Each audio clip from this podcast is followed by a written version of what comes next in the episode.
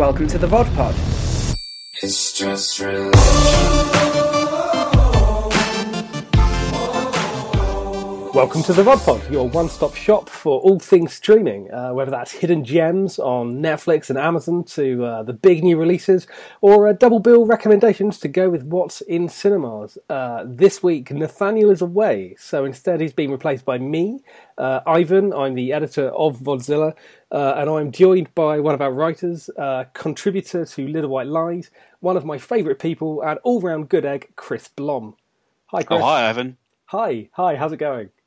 I'm all right. Uh, I am recovering from the Disaster Artist, which I watched last night, ah. uh, uh, and uh, I'm st- I, am shaken to my very core by it. I'm sure we'll touch upon that a bit later. But yes, apart from that, I'm I'm good. I'm good. But you can uh, you can find Chris on Twitter at Chris Blohm if you'd like to follow him. I highly recommend doing so. We're going to uh, we're going to get cracking straight away, starting off with our first section, which is the hidden gem. This one's not so obvious. The hidden gem. Uh, so, Chris, uh, this is the part where you recommend uh, a film to me on a subscription service that I haven't seen. Uh, what have you, or, or, perhaps what our listeners haven't seen? Uh, what have you, what have you gone for this week? So I've gone for Little Men. Uh, it's on Netflix. Um, and it's uh, a film from 2016 directed by Ira Sachs. Ira Sachs, you may remember from a couple of years ago, made a movie called Love is Strange with John Lithgow and Alfred Molina. Mm. Um, and this is, continues very much in that same vein of erudite New York, talky middle class people having crises, uh, kind of style that he does. Um, this is about um, uh, an actor played by Greg Kinnear uh, who um, uh, has an opportunity to move into his father's old apartment in Brooklyn. He's currently living in Manhattan. It's too expensive, um, uh, and so he moves his entire family to, from Manhattan into Brooklyn, and um, immediately becomes comes into conflict um, with the tenant of the ground floor space. Uh, which is occupied by a little shop, uh, a little shopkeeper, and her and her uh, thirteen-year-old son. The two families go to war uh, over the ownership of the space. Um, but in the middle of it all, the sons form a, a, strong bond, and it's about their friendship while the chaos is erupting, I guess, around them. Um, I really love it. It's a, a charming, erudite, delicate little movie, which is very quietly angry. Um, that has a lot to say about gentrification. Um, and the reason why I'm picking it is is actually sort of slightly personal uh, in that I found myself uh, uh, for a little while earlier this year in New York. Um, and I stayed for about 10, 11 nights in Brooklyn in a place called Park Slope.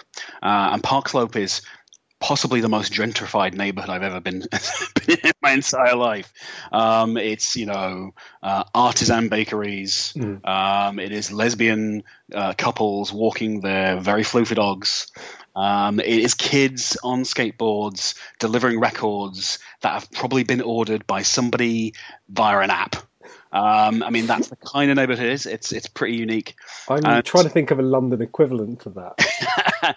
and, and and I was walking. I spent a lot of time walking around Brooklyn, thinking, my goodness, this is Little Men. This is what's going on in this film. Uh, if you go to Williamsburg and you walk from the train station in Williamsburg, uh, the subway station, I think in Marcy Avenue, and you walk from there to the river, you pass a road and somebody's graffitied gentrification kills on the ground. Um, and I was walking around this place, just going, you know what, this is this is Little Men. This is what this this film is about. Um, it's it's it's it's it's, a, it's, a, it's, an angry film that's very much of its time, um, uh, but has a unique sense of place. Uh, and it's the most New Yorky thing ever. And if you're like me and you, are obsessed with New York in, in, that kind of way, I think you'd really, really, really love it. Um, so yeah, Little Men, very New Yorky, very Brooklyn, very now, very funny, but also a little bit angry uh, uh, with it as well. Have you always been obsessed with New York? Yeah, I've still wanted to go there since I was a kid, and um, finally an opportunity came up this year to go and spend a bit of time over there. What's interesting is that it's the cliches are true. It's like walking. In, it's like walking into a film. um, and I remember very specifically um, uh, a couple of days into the trip, um, me and my pals were walking around the Brooklyn Museum, and the last thing we came to was we did the sort of the circuit of the Brooklyn Museum, which is just sort of uh, uh, uh, around the corner from Park Slope where we're staying. The very last thing you come to is this big hall, this big pavilion, and I was walking through it going. Oh my goodness, I've walked into Little Men because the very final scene of Little Men takes place in the hall in the Brooklyn Museum. It is that kind of place. Um, uh, if, if you haven't been, go and do it. I mean, I, I think a lot of people spend a few days in Manhattan. And they don't tend to see a lot of Brooklyn, um, but it's a really extraordinary place, albeit gentrified to hell. But fascinatingly, um, it's it's it's a really really sort of um, unusual, strange, beautiful, trendy, hipster place. Mm-hmm. A liberal Valhalla it's you know you walk along your street and everyone has a sort of you know screw Trump type sign on their wall. Um, the owner of the house that we were staying in, he doesn't even lock his door at night because he feels so safe. Um, it is a ridiculous place um, and definitely worth a visit. Um, cool. Beautifully depicted, I should might add, I should say, by Sachs in this movie. He is uh, very good at locations, isn't he? I'm thinking, uh, yeah. you know, Love is Strange, uh, particularly very very much kind of all about that long running relationship and that kind of commitment between John Lithgow and Alfred Molina's characters in the face of this shifting location as they all kind of couch surf around the place into kind of different neighborhood demographics. Yeah, absolutely. I mean, uh, there was a time, of course, when someone like Woody Allen, for example, would be sort of, or Martin Scorsese, these guys would be seen as the sort of definitive um, New York filmmakers, if you like. Yeah. But I think Ira Sachs is really showing the the 21st century New York um, on screen in, in, a way that that you know um, people who are familiar with New York from the movies may not be as as familiar with you know the yeah. real life um, there. So in films like Keep the Lights On as well, you know. Yes. Yeah. Uh, very much immersed in the place and the neighborhood and the the feel of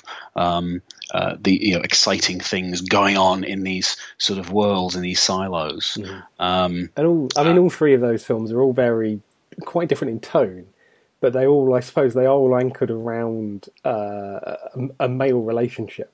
Yeah, I mean, very different uh, types of male relationships yeah. as well. You know, from lust to a marriage to the formative years, I guess, of two friends mm. who may or may not talk to each other again when yeah. they're grown up. You're not quite sure, but for a small moment in time, they exist in this little bubble. Um, uh, you know, they, they they are isolated in a world and protected, I guess, from the the um, the habits and the misbehaviors of the adults in their lives who are causing so much disruption um, which again is a metaphor for the gentrification of the community. You know, turning it into something that is protected and isolated mm. from the the evils and the harm of the world, um, uh, which I think is is really you know, nicely depicted. You've convinced me that I need to see this um, because, shockingly, despite being an Ira Sachs fan, I've not seen Little Men. Um, in fact, we might as well just stop now, and I'll just I'll just go and watch it. You can just hang for a couple of hours if that's cool. No, I won't do that. Uh, oh. Uh, that's a terrible idea. Okay. You, but you definitely should go and watch that uh, uh, at your earliest opportunity. Uh, it's, it's definitely his best film. It was one of my favorite films of 2016, mm. and it's probably one of my favorite films of the last 10 years. Excellent. Cool. So I'm gonna gonna hit you back with uh, with a hidden gem of my own. this one's dating back a little further. this goes back to 2007, if you remember that glorious year. Um, by glorious year, I basically mean any year that didn't involve Donald Trump being president. But this is uh, this is The Lookout. If you've ever seen that film, I haven't seen The Lookout. Is this a Franco? Uh, no, no, it is not. Uh, it is. A, oh, is it a Frank? It, a Frank. it is that's a why, Frank. That's why. I'm, that's why I'm getting. I'm exactly. Getting, this week is all Scott Frank and James Franco. Exactly. It's all, all the Franks, Franks, all the time. Yeah. This by directed by Scott Frank, who uh, is the director of Netflix's new Western series Godless. Uh, and this was his directorial debut, uh, almost 10 years old now. Uh, and it, uh, it stars none other than Joseph Gordon Levitt, who I am aware you are a particular fan of. Um, I am. This is, uh, un- this is a lesser seen Gordon Levitt, I would suggest. It is. It is. It's one of the lesser Levitts. and uh, he actually plays in it. He plays a character called Chris Pratt, which is rather brilliant. I, Excellent. I, I know, exactly, right? Who knew at the time?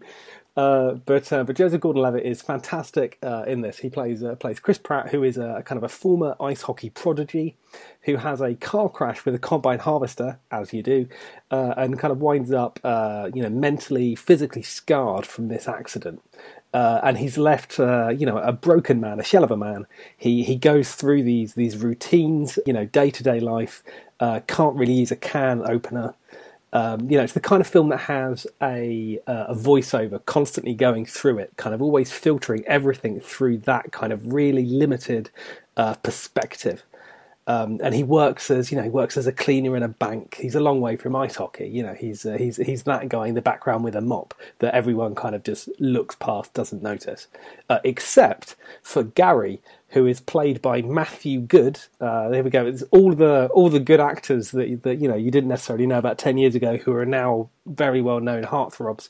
Matthew Goode's in it. He plays Gary, who uh, who befriends uh, Chris in a bar uh, and effectively turns out to be not a very nice man, and he's grooming Chris to help them with a heist of the bank where he works as a cleaner. It's it's kind of like a heist thriller uh, a crime drama, very uh, quiet, low key character study, all of these things going on at the same time. It arrived kind of shortly after Joseph Gordon Levitt was in uh, Rian Johnson's Brick, if you've, uh, if you've seen that. I have seen Brick. What is the um? uh, Was this pre? This is pre Premium Rush, right? Oh, yes, yes, yeah. Because Premium Rush, let's be honest, is the Gordon Levitt masterpiece. That's the one in which he plays a, uh, a bike courier, is that right? That's right. Yes. Yeah, yeah. uh, uh, Hard is David, the, the uh, poster David tagline. Opus. I will have to catch up with it. I, uh, I have to say it is not it has not been uh, uh, on my radar at all. Uh, but Scott uh, Scott Frank plus Jaws Jules Ghost Exactly. Plus it's a bit bricky. Yeah, it's if That Brick sounds like kind of like a high school noir. This is kind of like a high school memento. You have like slightly unreliable narrator going on.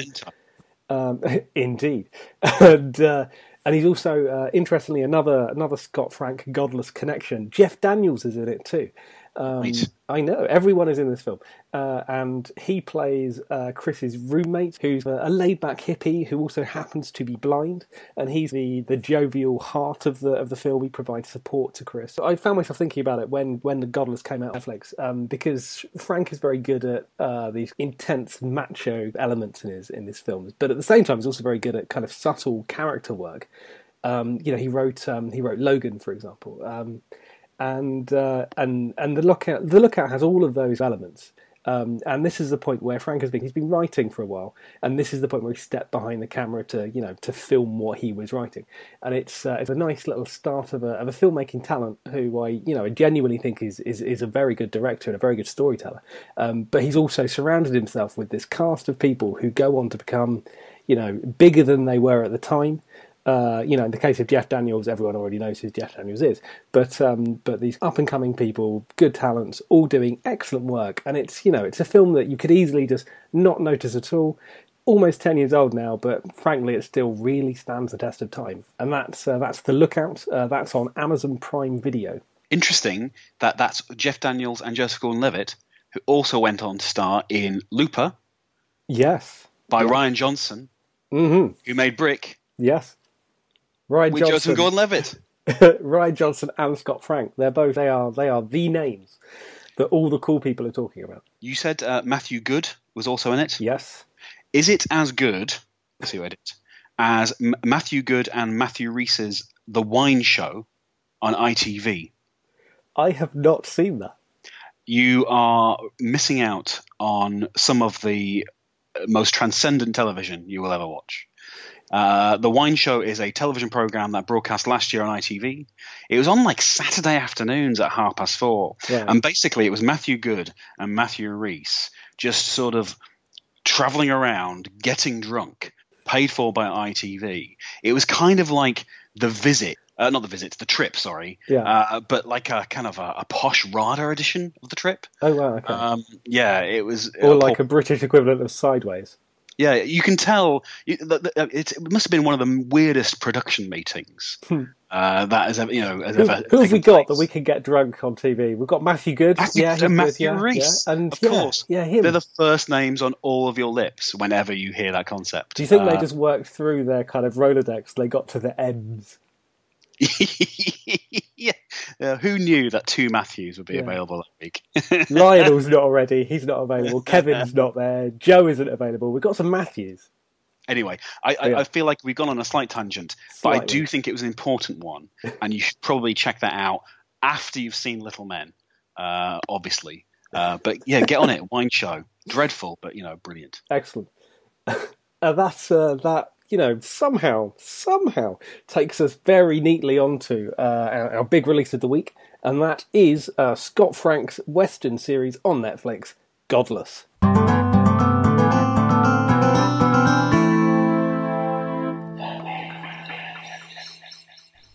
That was the worst link. That you could not. You, you say you say it neat, neatly, nicely takes us onto onto this.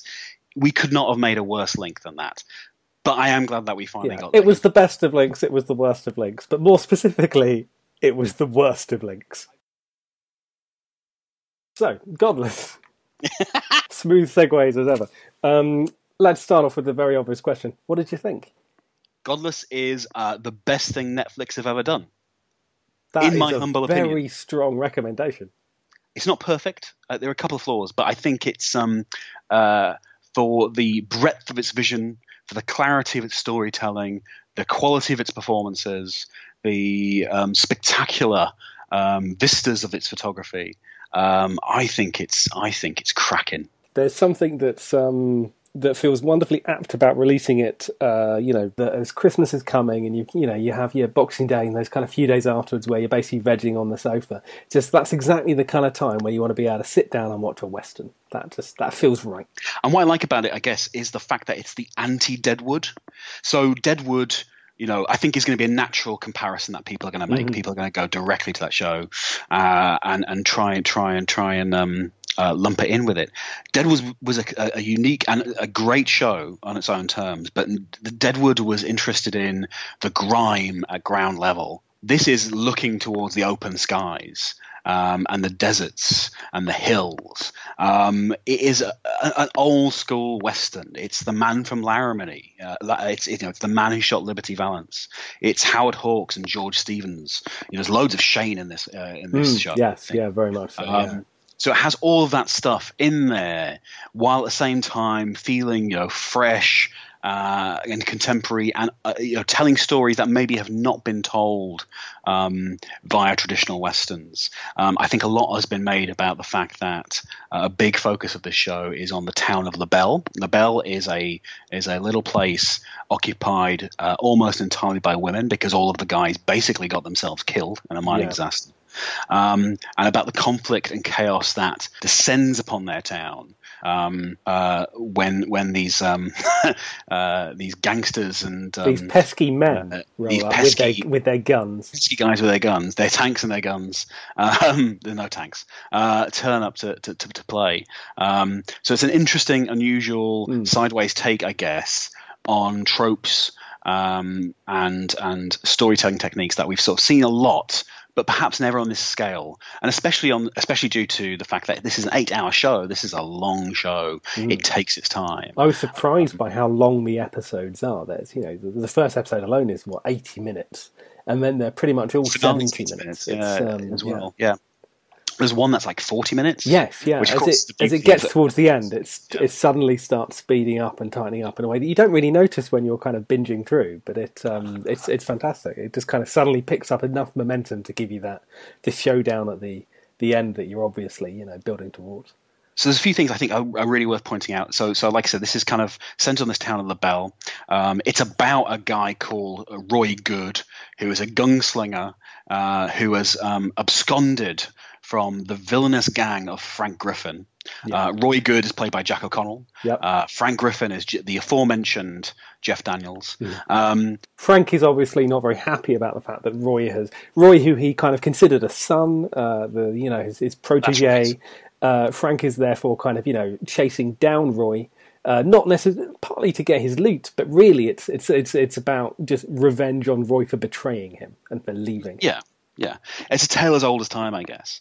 Um, and I, I think I think what one of there's a whole bunch of interesting stuff about the show. I think Frank Griffin as a villain is fascinating. I think he's one of the most nuanced and interesting villains that I've seen on any screen um, for a long time. Um, he is a man who has uh, experienced tragedy. Um, he, like you say, he's looking for his own family in a way by grooming and and or, uh, and taking on board these troubled younger men. So not only Roy Goode, who is, um, as the name would suggest, he's a pretty good, decent guy who who ends up sort of um, going down a wrong path, I guess. But also characters like the Devlin brothers, for example, who are these two um, uh, very very sinister uh, young chaps who may or may not have um, uh, indulged in some serial murder in their time. And Frank just seems to accumulate these characters around him, which of course provides some of the impetus for Roy to then go off and do his own thing because he realizes that that Frank is necessarily. Um, uh, is not necessarily uh, acting as a father, but more like a cult leader or a figure in, a, Yeah. in that kind of way. And it's fascinating it's that he really walks, that, that Frank walks around kind of dressed as a priest. He kind of puts on the He does, yeah. he- Um, and there's this great scene in, uh, possibly even in episode one or episode two, um, in which he kind of just basically storms into a church in the middle of their service on a horse, doesn't get down from his horse, and then addresses the congregation. Uh, you know, while dressed in, in, in you know in a priest's garb, and he has that kind of this this righteous authority about him, which you know on the one hand is is is horrible and quite chilling and intimidating. But at the same time he is you know he really is quite sincere in his in his conviction and in his kind of in his own belief of what's right Well, I think it's interesting that I think his, his mental deterioration Mm. is, I think, a really big part of his arc in the program. Yes. Um, so uh, you said, you know, at the beginning he starts off quite confident, uh, like you say, he sort of stride, he sort of waltzes into a church on a horse. Um, and but by the end, and I, I don't want to spoil too much about the final episode, but by the end he's almost He's less you know, of that, isn't he? He's less of a man. He's Yeah. totally still. There's a big, big, gun, you know, it's not a, a- a spoiler to say that the show leads up to a massive gunfight because this is a western, and that's what westerns do. But Well, the whole thing has that kind of that that portent and this idea of fate and destiny doesn't it it's um It does, and- but, but by the end, he's not even. Well, he's almost not participating. He's almost No. sort of standing there in the middle of it, watching the buzz- bullets whiz by him. Because at the beginning, Um, he's very much talking about this isn't how I die because I, you know, I, I, Yeah. I know. And of course, by the end, he's that that goes completely. It's no longer that kind of idea of oh, this is I know what my destiny is. It's now destiny is happening, and he's got he's got no say in it. I mean, his faith is, uh, I think it's fair to say, misplaced. Um, Yes. Hence the title of the show, uh, and and you know I would argue that so so there there, there have been a sort of lot of discussions about whether this is a, a feminist masterpiece. I guess uh, it's the Mad Max Fury Road thing again, which which I think actually has there are some sort of um, thematic and stylistic comparisons between the two actually. Yeah, but yeah. um, but um, you know, a lot of people have been talking about this this feminist masterpiece because it essentially revolves around a town about women, and we'll talk about you know some of the, the women uh, characters in a second. Once we dealt with Frank, um, uh, I would argue it's a humanist masterpiece. Um, it is very much portraying a world uh, which is um, uh, gone wrong, uh, and it's gone wrong through the choices of men. Uh, yes. it, it is not gone wrong because of fate or because of predestination or because of faith. It has gone wrong because people have made bad choices and bad decisions. Yeah. Um, there's a really interesting scene partway through the show when um, Frank Griffin and his gang um, they come across a family of Norwegian um, immigrants, um, and um, uh, bad things happen. And then the next morning, um, Frank almost you know he wakes up and he sees what he's done, and he just sort of grunts and sighs, and it's almost like he um, is disappointed in himself and the choice that he's made um, because he knows that actually deep down he he should be should be better and above this. I think, um, which I think is part of what makes him really interesting because on the one hand he's guided by this sort of um, almost unshakable belief not only in himself but in his maker and in his and in, and in his path uh, you know the path of how he gets to his his his his end point his death but on the other hand he has this sort of human side which you know, is aware of the fact that he is able to make choices that affect people, and despite that, he chooses the wrong way anyway. Unlike, say, the Devlin brothers, who are uh, very much supporting characters and part of this gang, who do not seem capable of making choices. Frank realizes he's above that, and yet is still guided by this Mm. this this this this this feeling that um, he he um, he is leading to an ultimate end that has already been laid out for him. I kind I like the contrast of, uh, between uh, you know Frank and the the few, there are a couple of men who are in LaBelle that uh, they're very good. There's Scoot McNairy um, as the uh, as the kind of the local sheriff uh, Bill, um, but he's um, he's kind of he's he's going blind. He's not the he's not the man that he he once was. Uh, and then he's got his kind of deputy uh, Whitey Winn, played by uh, the brilliant Thomas Brodie-Sangster, uh, Yes. aka the young boy from Love Actually. aka the young boy from Love Actually, and um, the one scene that he has in The Force Awakens, which everyone misses. Yes. No. No. No. No. No. indeed. Yes. Um, and uh, and and Whitey is this kind of you know the young deputy sheriff who's very much uh, kind of in love with that idea of the of the West and the you know the gunslinging you know manly hero kind of idea. Can we talk about the names? Oh yes. Because I think the names are fascinating. Mhm. Um, so you've got Whitey. Yeah. Uh, Whitey is the whitest guy. Um, he's Yeah. very much the young buck gunslinger. Yeah. You know, he's very much tr- a tropey kind of character, and he is um, obsessed with a woman who lives in a small sort of shanty town, I guess, outside of the um, outside of the main main part of the Bell, Yeah. uh, called Blackdom, which is where all, all of the black families live, effectively. And so he spends a lot of Whitey spends a lot of time in Blackdom, basically. Um, so that's interesting. Roy Goode, the Jack O'Connell character, uh, Yeah. I think we should talk about Jack O'Connell because he's, I think, a movie star He's and he's great. really sort of um, uh, you know stepping up here. I think um, Roy Goode is Roy. You know he is good. Yeah. He is the good guy, and that's that's what he is. This show is not subtle. This show is very on the nose. No, what's great is the fact that it manages to be incredibly, uh, you know, uh, overt with those things. Yeah, but then I mean, the cast are good enough to bring nuance to it. Yeah, I mean Griffin. I mean that was like a mythical creature. oh yeah, yeah, that looked and after and guarded treasures. Um, and uh, you know, Griffin was uh, historically a symbol of divine power as well. So going back to what we were saying earlier about Frank Griffin as character, you know, it's it's it's very much in keeping with that theme. Um, you've got and then you've got some stuff that's slightly more subtle. So I was looking this stuff up um, a little bit earlier. Alice Fletcher. So let's talk about the women. I think a little bit because I think. Uh, a lot of this show is about about about the women. Mhm. It's not by any means a feminist masterpiece, and it can't be a feminist masterpiece because it was directed and written by a man, you know, as was Mad Max Fury Road. But I think there are certainly strong female characters in it, Yeah. and I think they get really strong arcs, and they all get, especially at the end in their final episode, their hero moment, and I think that's really significant. Yeah. But um, one of the one of the key characters is Alice Fletcher. Alice Fletcher is um, uh, a woman who lives um, on a ranch outside of LaBelle, uh, and Roy Goode um, falls in um, with Alice, and she basically hides him from from from Yeah. from, from the gang. and She- that's that's very much the. Shane scenario, isn't it? that's the Shane scenario. She's got a son. You know, he's acting as sort of de facto father figure. Um, there was an actual Alice Fletcher who existed in real life. Uh, Alice Cunningham Fletcher uh, was a philanthropist. Uh, uh, sorry, uh, not an philanthropist, an anthropologist. I'm, I'm reading now from a paper, uh, and a social scientist. Um, and she was a um, prominent figure in the mid 1800s, and she was um, an expert in American Indian culture and her actions led to the uh, implementation of the Dawes Act, which is a very famous piece of historical legislation. That was the act that basically um, took all of the um, Native American land uh, and divided it up, and basically um, promoted ownership of land. Um, to the indigenous people, and has since been blamed for a lot of the um, uh, the the misfortunes that have uh, fallen them um, since, which I think is very fascinating in the context of Godless.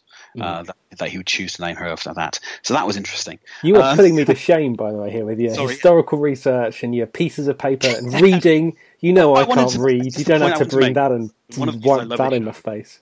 One of the reasons I love the show, I think, is that it's so rich and it has all this stuff bubbling beneath the surface. Mm. On, on on on on the outset, it looks like your bog standard Western um, kind of generic um, action adventure, but actually, if you wanted to deep uh, to dig deeper into it, you could find stuff there that's interesting, um, and that's certainly certainly one of it. Um, so Alice Fletcher is, is a, one I think of, of, a number of strong women character women characters in the show. I think we also have um, uh, a couple of gems in the bell. So you've got like Maggie, who is the um, the the sister of the aforementioned blind sheriff, played by Scoot McNairy. Yeah she is a badass. There's no question. Like she is, I think my favorite character in the whole show. Um, she is, uh, she's a widow. Um, she has sort of been put in charge of the town. Um, uh, she knows how to use a gun. Um, she is not, uh, um, by any stretch of the imagination, an innocent character. Um, she uh, is definitely having her own fun um, with some of the other women yeah. in town. She spends um, the entire time wearing bloke's clothing, just walking around, just swaggering through. She is just a fascinating and interesting mm. uh, uh, presence, I think, yeah. in this show. And I she's think played by really uh, Merritt Wever, isn't she? Um, That's right. Yeah, and I, I, almost, she was so good. The moment she kind of came on screen, you're like, okay, yes, I like her. She's good. Um, I almost wish that she was the main character of the show, almost. You could imagine like a sequel, maybe, or yeah. a series set in the bell in which she does become that sort of prominent role. Um, but um, what I loved was was the fact that she gets, like I said earlier on, she gets her hero moment. All mm. of the mm. characters do, really. Yeah. But um, but but um, uh, she's very much taking taking the lead in um, preparing LaBelle for the onslaught of Frank Griffin and his gang um, in, in the big final shootout. So I love her. She's great. Um, the other character I really liked was Martha is a mad German lady who wanders around town naked on a horse like Lady Godiva. And um, she is artist and she may or may not have her own uh, man tied up in a um, uh, in a shack, which she may or may not, you know, she may not use him for her own sexual needs and pleasures. Uh, but she is also a fascinating, interesting, um, slightly unusual character, the likes of which I, I can't really recall in a show like this. Yeah. Um, uh, both both her and um, uh, the Maggie character are very much two women who who are in total charge of their own destinies. Mm. and if you if you just had a western with those two characters in, you think, well, that's good going, isn't it? But then there are, you know, but but then then, then the show is stuffed with more of them as well. You have that nice kind of um, nice kind of conflict between the women as as some of them want to have men back in to kind of you know welcome men back in and allow them to run things because that's how they they they think it should be, and then you have the others who are very much like, no, we don't need the men. Um, or you have like um, Bill and his um, his uh, his daughter uh, Trudy and their relationship. You know, there are there are loads and loads of kind of female characters out there that have so much going on to them, even if some of them don't necessarily get quite the same amount of screen time as say um, Maggie. Um, it's it's fantastic. I love it. I love I love that I love that whole town and that community. Is yeah, um, yeah you want to spend you definitely want to spend more time there. Yeah. I mean, but but we should probably acknowledge that, like I said, this is the reason why ultimately why it's not a feminist masterpiece and it cannot cannot be. It it, it ultimately comes down to two men. Yeah. Uh, so the final battle is between Roy Goode and and Frank Griffin, which is again not a spoiler. This is kind of the whole point of the show. If you've ever seen a western, they literally you know spend seven hours telling you that this is happening. And I just want to mention a little bit about Jack O'Connell because we t- touched upon him briefly, but Jack O'Connell I think is turning into a into a significant movie star. Um, he uh, he is um, uh, unsettling. Um, he is uh, there is an anger and a flame behind uh, his eyes, um, and yet at the same time in this show he has to play a character that that has that sort of temper, I guess, and that sort of um, that that that that um, uh, part of you know, part of him. But he has to sort of rein it in, and he has to learn how to grow up and be a man. And sometimes that means not pulling your weapon and not getting involved in fights and mm. trying to um, remove yourself from the situation. And it's interesting to see, to see, his character turn from that impetuous kind of um, uh, young boyishness, I guess, at the beginning of the show, and by the end, he has to sort of stand up and be the man. Yeah, um, I love the fact that when he's having a having a conversation with his kind of the sort of son-like figure, he's having a conversation. He's saying like, you know, there's nothing as dangerous in the world as a man with a gun. Uh, and yet, and yet, as he's saying that, which is a fantastically pertinent line that deserves to be quoted constantly, um, that's that's a line that he himself got from Frank when you know when he was a boy learning from from Frank, which is just like such a nice little touch. Yeah. Also, I like your I like your use of the term movie star uh, to describe Jack O'Connell because he's a he's a fantastic actor, but he's also a movie star. He has that I think so. Yeah. charisma that just He, pops um, off a screen. there was part of me that thought, you know what? So in an alternative universe, this character is going to turn into Clint Eastwood in Unforgiven. You know what I mean? You can see that character going through that journey. Um, you, you feel that uh, to a certain extent, you know, he, he has got this iconic um, sense about him that a lot of young actors um, would would kill for. I think Yeah. there is not he is not clean and clean cut and nice. There is a sort of uh, a darkness behind him, which I think uh, is could just explode any moment. You know, um, uh, Which he is what has made him so good in, in things like 71 and Starred Up. You know, he's um, just that intensity that he brings. and, and that's why this is this is why it's a lovely character for him because, like I say, he's playing a playing a role that requires him to take that, totally internalize it, Yeah. and instead of just you know exploding and instead of doing that kind of thing where he just turns into rage actually um, he needs to ro- Doing the opposite take a step back and, and his character has to learn how to to deal with situations in a different way And I was I was watching this. I was thinking a little bit of um, Angelina Jolie's Unbroken, which had Jack Connell in it, and that was kind of very much billed as his kind of star-making big, you know, breakout role. But I never was quite convinced that that was the right fit for him. Whereas you see him in something like this, and you're like, yeah, that's that's Jack O'Connell there. Look at him go.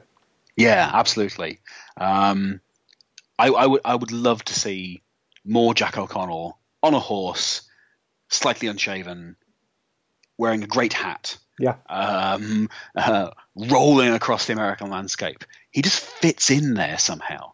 He Yeah. just makes sense in that world. Before we uh, before we move on, I would like to uh, point out some of my favorite lines from the program Uh, go for it. Absolutely. because you you did a couple of cool quotes. I wanted to give you a couple of mine.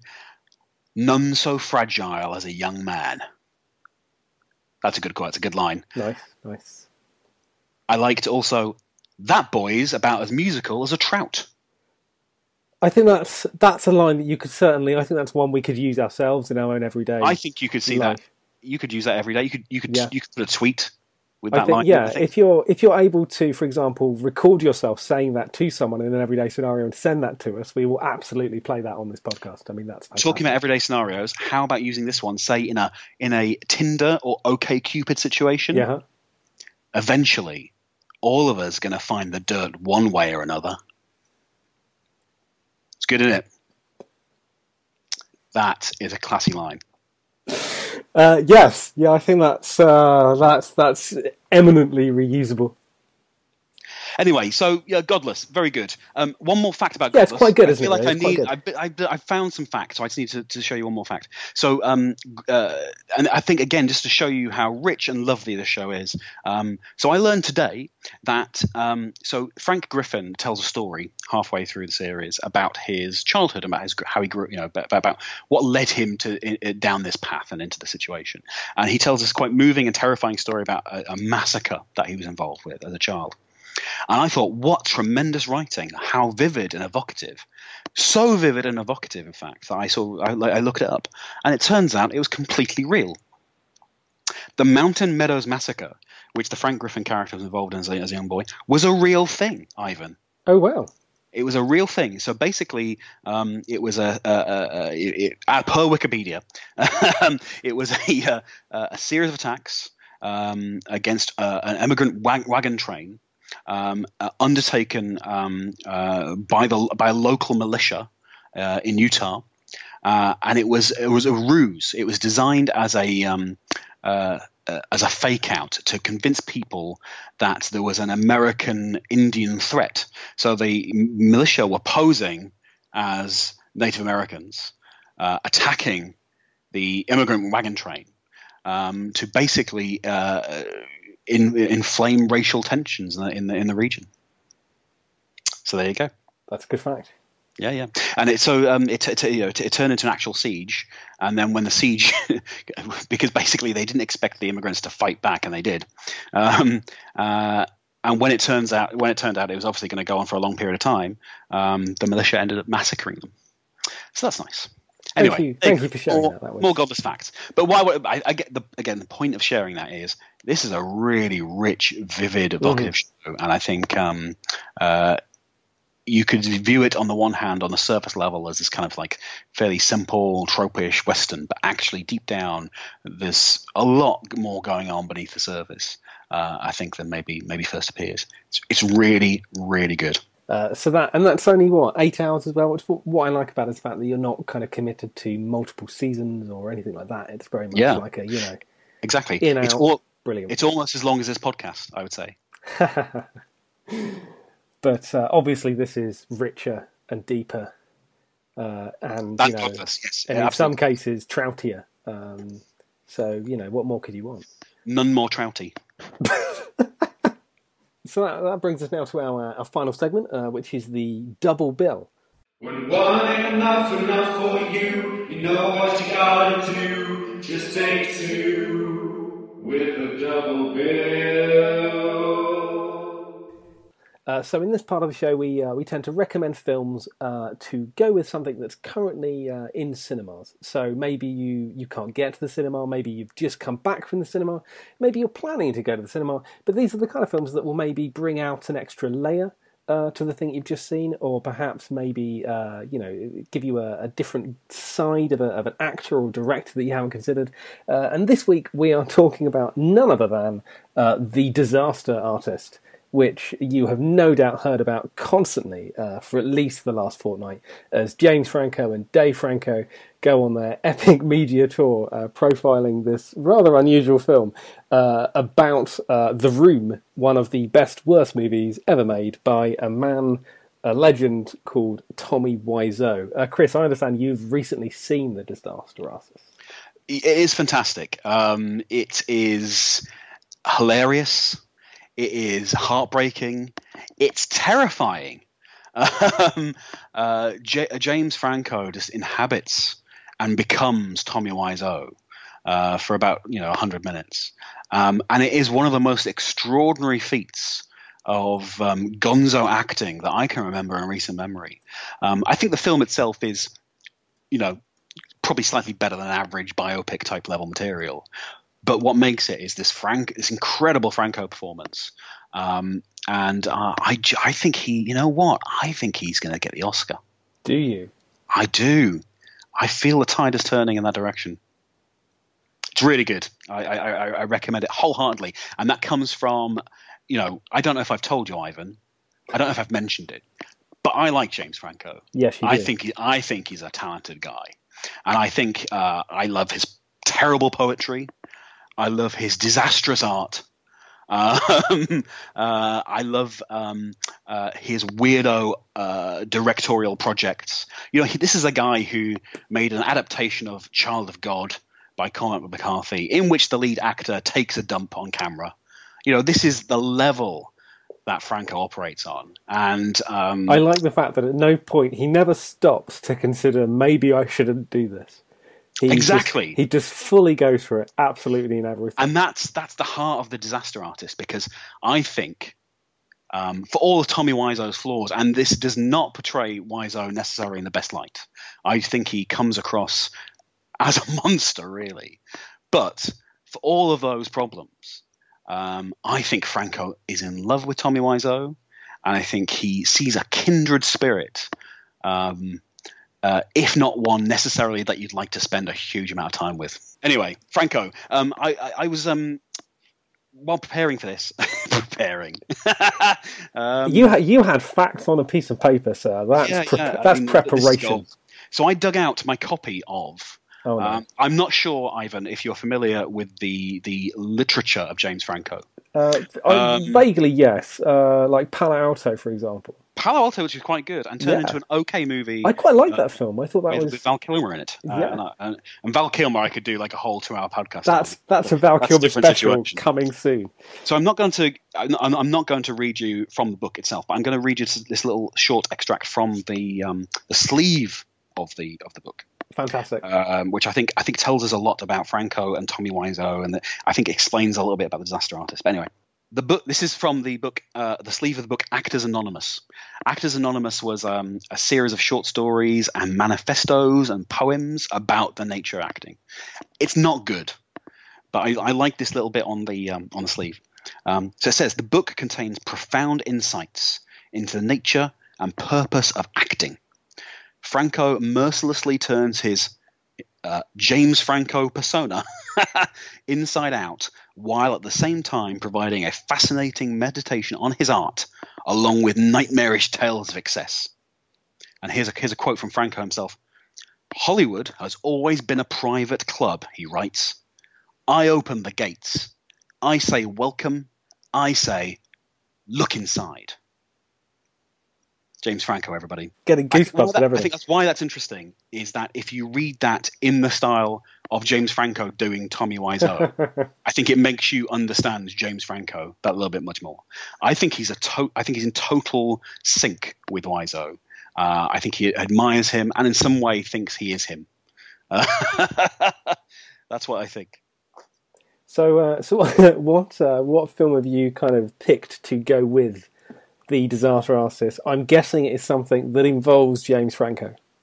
Well, I've, I, I, so the, the, the movie. So let me let me start by saying that the movie that you should probably watch um, as a double bill with, with this is a film called Interior Leather Bar, which was direct co-directed ah, yes, yeah. by James Franco, um, and that was an attempt. It was a sort of fake documentary about a fictional attempt to recreate the 40 minutes of lost footage um, from Cruising, the William Friedkin film um, set in the uh, you know starring Al Pacino about a cop who um, infiltrates uh, the leather gay scene in early 80s um, uh, wherever that was. Uh, that footage was lost because basically the, the Friedkin had um, uh, tried to get the uh, film passed by the um, MPAA, couldn't, and made chop after chop after chop till it was vent- basically it, it, was you know it, it was a, a, a, distorted version of the film that he wanted to make. So Franco's film Interior Leather Bar attempts to you know put that footage back together and make it. It's very hardcore. It's very explicit. It's James Franco playing a version of James Franco. Um, uh, it's it's mental. Um, that is the film that you probably should double bill, but that's not available on VOD, so I haven't chosen that. I've chosen a film that is slightly less interesting, um, but I do think there is a tenuous link. So you've got uh, it's 127 hours by Danny Boyle, uh, which is I think probably my favorite Danny Boyle film.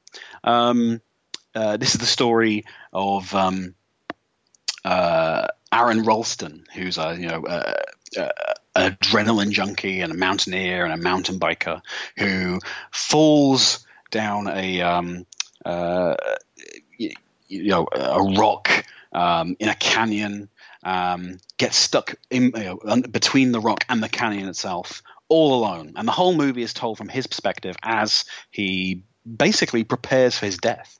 Um, the thing that moves him on and and, um, and keeps him going is he starts making this little film. He starts talking to his camera, um, and he records events. To, you know, uh, while he's while he's stuck down this canyon. So, like I get, so here's my tenuous link, and get ready for my tenuous link. Like the disaster artist, it is a it is a James Franco character at his lowest ebb, who finds meaning and the will to move on through the power of telling his story on a camera. And that's what the disaster artist is about. And that, in a weird way, is what 127 hours is about. Um, and that's why I've chosen that as a double bill. Uh, although, like I said, what you probably should be watching is Interior Leather Bar. So watch that as well. And once you've watched Interior Leather Bar, watch uh, Gerald's Game on Netflix because Gerald's Game also has a very very nasty scene involving an arm and um, and slicing, which 127 hours also does. So have a sort of you know arm slicing double bit. Yeah, arm slicing James Franco. Yeah, and then go and watch The Disaster Artist. And then once you've done all that, go and read Actors Anonymous. And I, I guarantee you, you will have a tremendous time. Uh, that's what you should do. I haven't seen 127 hours in years, um, but I, I remember really liking it. Um, just as a partly because I'm a huge Danny Boyle fan. Um, you know, even things like Steve Jobs that people don't really like. I'm I think I think Danny Boyle does fantastic work. Um, but um, but James Franco in that film brings so much energy to something that could be incredibly static. It's, I mean, it's all it's all Franco really. He's, you know, Danny Boyle is a very energetic director who's capable of bringing this kind of drive and momentum and verve. But Franco is right there up, you know, up with Danny Boyle driving that film. It's um, it's it's kind of one of those points where I think I first really appreciated him as an actor. So I think people think that James Franco is this like, pretty boy. I know mm. he hmm. started Freaks and Geeks. You know, he's a pretty boy. He does weird sort of art projects on the side.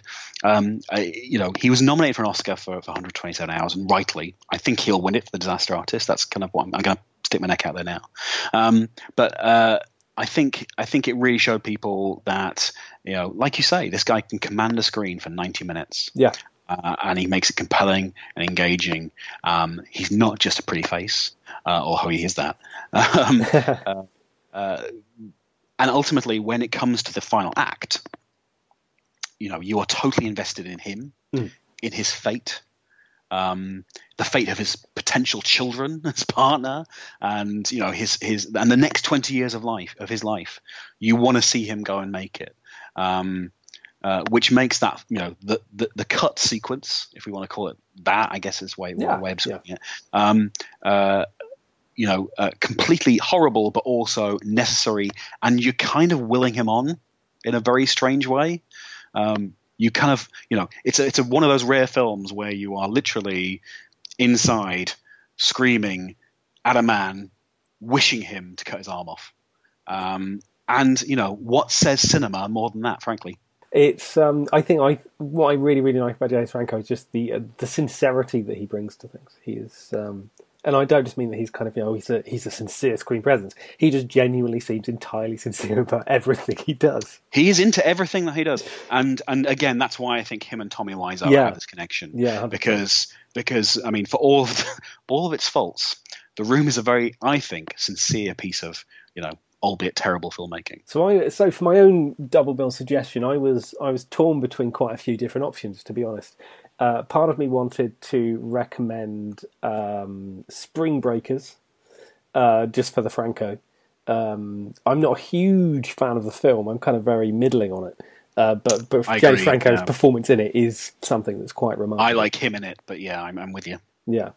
Uh, the uh, the other option that I was thinking of was um, was I'm Still Here, the uh, the Joaquin Phoenix uh, Gonzo documentary, uh, in which he played uh, himself or a version of himself, uh, in which he pretended effectively to retire from acting for you know a year, a couple of years, uh, and become a rapper.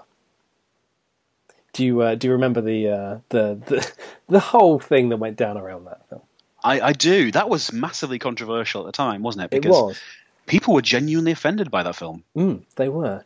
Um, well, not by the film necessarily, but by the, the very existence of Joaquin Phoenix doing this exactly. and, and, and, uh, and acting this part. It's remarkable to see how much he's kind of, uh, I suppose, rehabilitated his image, for want of a better word. You know, given that it was basically yeah. a stupid stunt.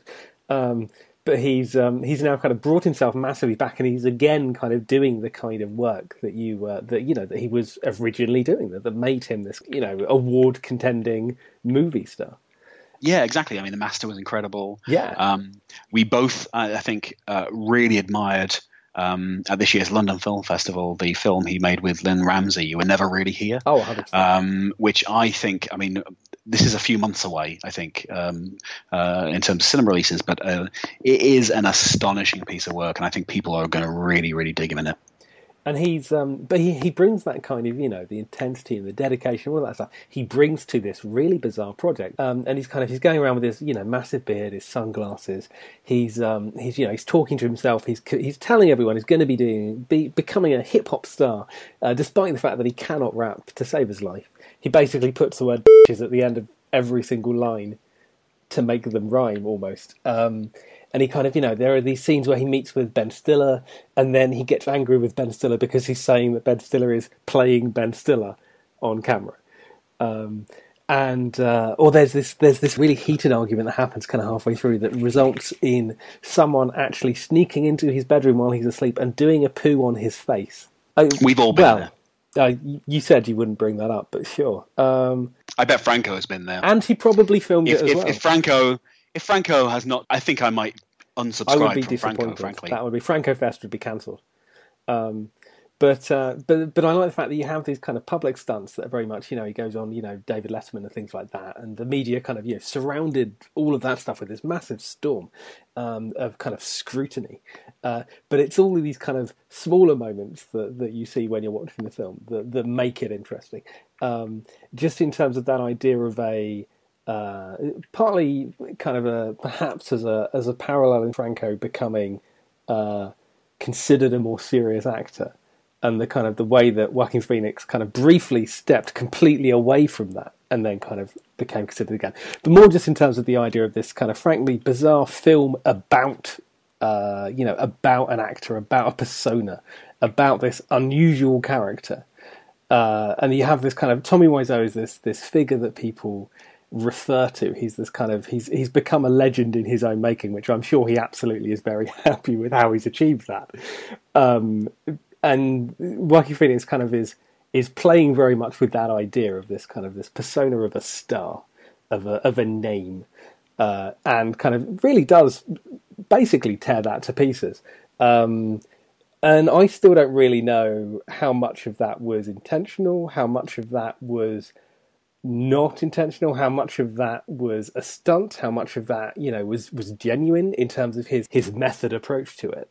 Um, like you have James Franco in, in the Disaster Artist, you know, directing everyone in the voice of Tommy Wiseau, completely inhabiting this this persona for such a long period of time. And there's also there's also there's also the persona of Tommy Wiseau himself that people still question. Yes, You know, yeah, exactly. Uh, no one. I mean, the, the film the film talks about you know, uh, you know, nobody really knows where he got his money.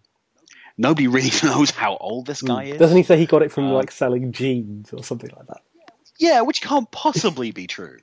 I like jeans, As but that's I wouldn't himself spend that says, much. Nobody can sell that many jeans. Yeah, exactly. So, so, so, you know, there are these mysteries to, to Tommy Wiseau, which which nobody knows, um, and I think that's a really um, compelling um, match with you. Um, uh, I'm still here because, like you say, no one was quite sure No. to what extent he meant And it. And what's fascinating is it's now you know years on from that, and yet I still don't know I, I, I thought it was brilliant simply because it was unlike anything I'd seen before. exactly. And I Room is unlike anything I've seen Yeah. before. James Franco playing Tommy Wiseau in The Disaster Artist is unlike anything I've seen before. And just for that sheer level of commitment, um, I, I, I think that is a uh, a good a good uh, double bill right there.